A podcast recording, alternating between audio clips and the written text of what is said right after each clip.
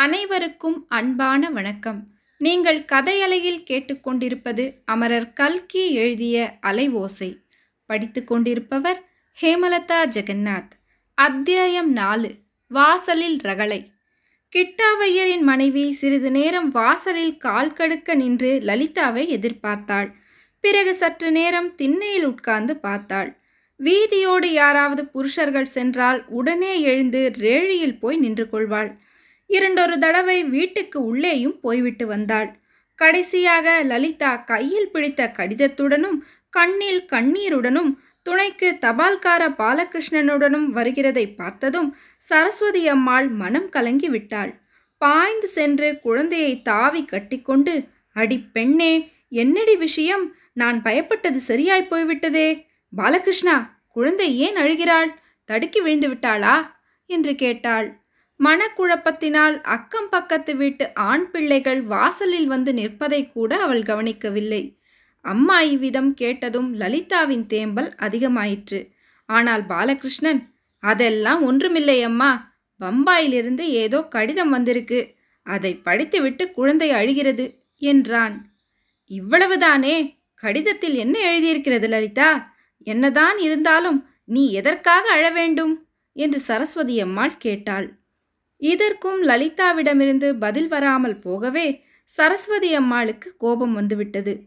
யாராவது செத்து கித்து தொலைந்து போய்விட்டார்களா என்ன? நீ சொல்லாவிட்டால் நானாக பார்த்து கொள்கிறேன் என்று லலிதாவின் கையில் இருந்த கடிதத்தை பிடுங்கினாள். கொல்லை கிணற்றில் விஷ்ராந்தியாக குளித்துவிட்டு அப்போதுதான் வீட்டு கூடத்துக்கு வந்த கிட்டாவையர் வாசலில் நடந்த கலாட்டா சத்தத்தை கேட்டுவிட்டு வெளியே வந்தார். தான் சொன்னதை கேளாமல் லலிதா தபால் ஆபீஸுக்கு போனதற்காக அவளை தம் மனைவி அடிப்பதாக எண்ணிக்கொண்டு, இந்தா சரசு, குழந்தையை அடிக்க வேண்டுமானால் இப்படித்தானா நாலு பேர் சிரிக்கும்படி தெருவிலே நின்று கொண்டு அடிக்க வேண்டும்? உள்ளே வந்து கதவை இழுத்து தாழ்பால் போட்டுக்கொண்டு அடித்து கொன்றுவிடு, தெருவிலே வேண்டாம் என்றார்.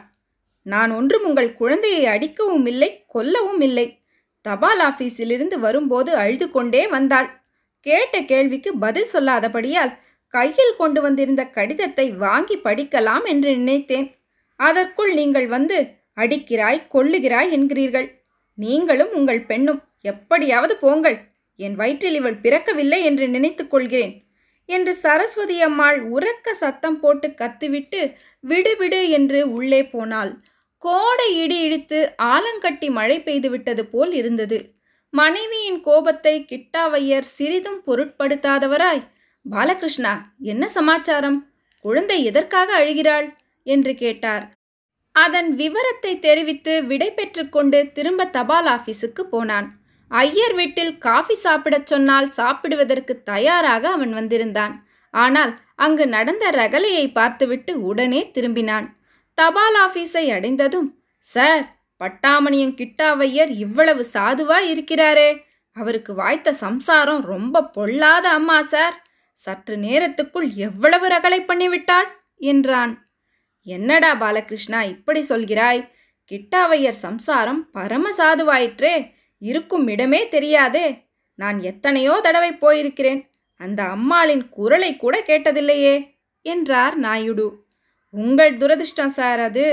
இன்றைக்கு நீங்கள் வந்திருந்தால் பார்த்திருப்பீர்கள். அடே அப்பா, தாடகை சூர்பனகை எல்லாம் அப்புறம்தான். மொத்தத்திலே பெண் பிள்ளைகளை கட்டி கொண்டு மாரடிக்கிறதே கஷ்டம்தான் என்றான் பாலகிருஷ்ணன். பாலகிருஷ்ணா, நான் சொல்வதை கேள். நீ பிரம்மச்சாரி, அதனால் உனக்கு இந்த விஷயம் தெரியவில்லை. ஒவ்வொரு பெண் பிள்ளையிடத்தும் தாடகையும் சூர்பனகையும் குடிக்கொண்டிருக்கிறார்கள். அதே மாதிரி லக்ஷ்மியும் சரஸ்வதியும் சீதையும் அருந்ததியும் இருக்கிறார்கள். புருஷன் யாரை கூப்பிடுகிறானோ அவர்கள் வெளிவருகிறார்கள். சூர்பனகையை விரும்பினால் சூர்பனகையும், சீத்தையை விரும்பினால் சீத்தையும் வருவார்கள். ஏதாவது பைத்தியக்காரத்தனமான எண்ணம் எண்ணிக்கொண்டு கல்யாணம் பண்ணி கொள்ளாமல் இருந்து சாப்பாட்டுக்கு கஷ்டப்படாதே என்றார் நாயுடு. ஆக கூடி கல்யாணம் செய்து கொள்வது என்பது சமையல் செய்து போடுவதற்காக என்றுதானே சொல்கிறீர்கள். நான் கல்யாணம் செய்து கொண்டால் லவ் மேரேஜ் தான் செய்து கொள்வேன் என்று பாலகிருஷ்ணன் சொல்லிவிட்டு அப்போது பிரபலமாயிருந்த சினிமா பாட்டை சீட்டியடிக்க தொடங்கினான். இங்கே கிட்டாவையர் தம் குழந்தையை அன்புடன் தடவி கொடுத்துவிட்டு, லலிதா, ஏன் அழுகிறாய்? கடிதத்தில் அப்படி என்ன எழுதியிருக்கிறதம்மா என்று கேட்டார். லலிதா விம்மலையும் தேம்பலையும் பிரயத்னப்பட்டு அடக்கி கொண்டு, அப்பா, அத்தைக்கு உடம்பு ரொம்ப சரிபடவில்லையாம். சீதா எழுதியிருக்கிறாள். உங்களுக்கும் இதோ கடிதம் வந்திருக்கிறது என்று சொல்லி தான் கொண்டு வந்திருந்த இரண்டு கடிதங்களையும் அவரிடம் கொடுத்தாள். கிட்டாவையர் முதலில் ஒரு கடிதத்தை படித்து பார்த்தார். உடனே அவருடைய கண்களிலும் நீர் பெருகத் தொடங்கியது. உள்ளே சென்று சாய்மான நாற்காலியில் சாய்ந்தார். சரஸ்வதி அம்மாள் சற்று நேரத்துக்கெல்லாம் சாந்தமான குரலில், சாப்பிட வரலாமே என்றாள். கிட்டாவையர் அது காதில் விழாதவர் போல் மௌனமாக இருந்தார். ஏன் கவலையா இருக்கிறீர்கள்? கடிதத்தில் என்ன எழுதியிருக்கிறது என்று சரஸ்வதி அம்மாள் மீண்டும் கேட்டாள். ராஜத்துக்கு உடம்பு சரிபடவில்லையாம் என்றார் கிட்டாவையர். உடம்பு சரிபடாவிட்டால் என்ன, தானே சரியாய் போய்விடுகிறது. இதற்காக சாப்பிடாமல் இருக்க போகிறீர்களா? வாருங்கள், குழந்தைகள் சாப்பிட உட்கார்ந்து விட்டார்கள். இல்லை சரசு, குழந்தைகள் சாப்பிடட்டும்.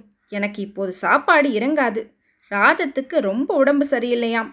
டைஃபாய்டு ஜுரமாம். பிழைப்பதே பிழைப்பதே புனர்ஜென்மந்தான். போன வருஷமும் இப்படித்தான் கடிதம் எழுதியிருந்தார்கள். போய் பார்த்தால் ஒன்றும் இல்லை. உங்களுக்கு நானூறு ஐநூறு ரூபாய் செலவு வைப்பதில் அவர்களுக்கு திருப்தி போல் இருக்கிறது. இதை கேட்ட கிட்டாவையர் சாய்மான நாற்காலியிலிருந்து கோபமாக எழுந்தார். அப்போது பிரிக்காமல் வைத்திருந்த இன்னொரு கடிதம் கீழே விழுந்தது. நான்காம் அத்தியாயம் முடிவுற்றது. நன்றி.